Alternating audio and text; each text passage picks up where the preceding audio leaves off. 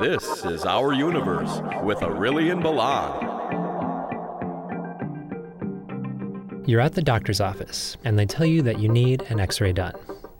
Or maybe your condition requires a CT scan. What's the difference? A variety of tests involving x rays, each employing an assortment of different physics, exist. Let's look at x rays and CT scans, what they do, and what kind of exposure you get from them. Let's start with the most generic scan, the x ray. X rays are a type of light, very high energy light. They're used every day on everything from determining the nature of a broken bone to deciding how a dentist is going to drill that cavity out of your tooth. We've been using them for medical scans since 1896. The first x rays were likely produced unintentionally in 1785. It wasn't until 1895 that we knew enough about the science to even reliably write about an experiment with x rays. In the following years, countless scientists, inventors, and doctors reported blistering, intense burns, hair loss, and even death after X ray related complications. Mind you, this is not something that happens today. This is just the nature of experimentation in 1896. Experimenters were experimenting and figuring out what level of radiation would cause harm, what level would show different parts of the body, and so on. The technique works like this X rays are targeted at specific parts of your body, which absorb the X rays differently since they have varying densities.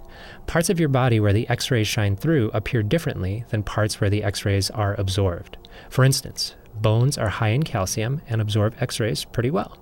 So they make a sort of shadow by the time the light makes it to the detector, and we can clearly see fine details in the bones. Even the lungs and trapped gas are visible with the chest X ray since the tissue around them is denser.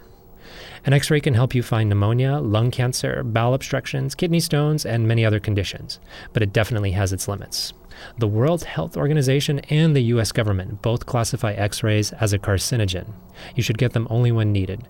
Exposure is generally very small and depends on the test and part of your body being scanned. A CT scan or a computed tomography scan uses the same type of light, X rays, but it uses many X rays in combination from different angles to give you a detailed cross sectional view. The images are of higher quality and can even be combined to give a 3D view. Commercial CT scanners have been around since the 1970s and require a bit of computing power. Because sophisticated equipment is needed and a higher level of training is required, CT scans tend to be far more costly than a general X ray. While a typical x ray can be used to identify a broken bone, a CT scan can be used to detect everything from tumors and heart disease to blood clots and cancer. They are versatile. Since a CT scan uses many x rays, exposure is much higher. This is not usually a problem for someone that needs a single scan, but multiple scans can increase their risk of cancer. They should only be used when medically necessary, as with virtually all imaging techniques. My name is Aurelian Balan, and I'm an associate professor of physics at Delta College. Tune in next week for more about our universe.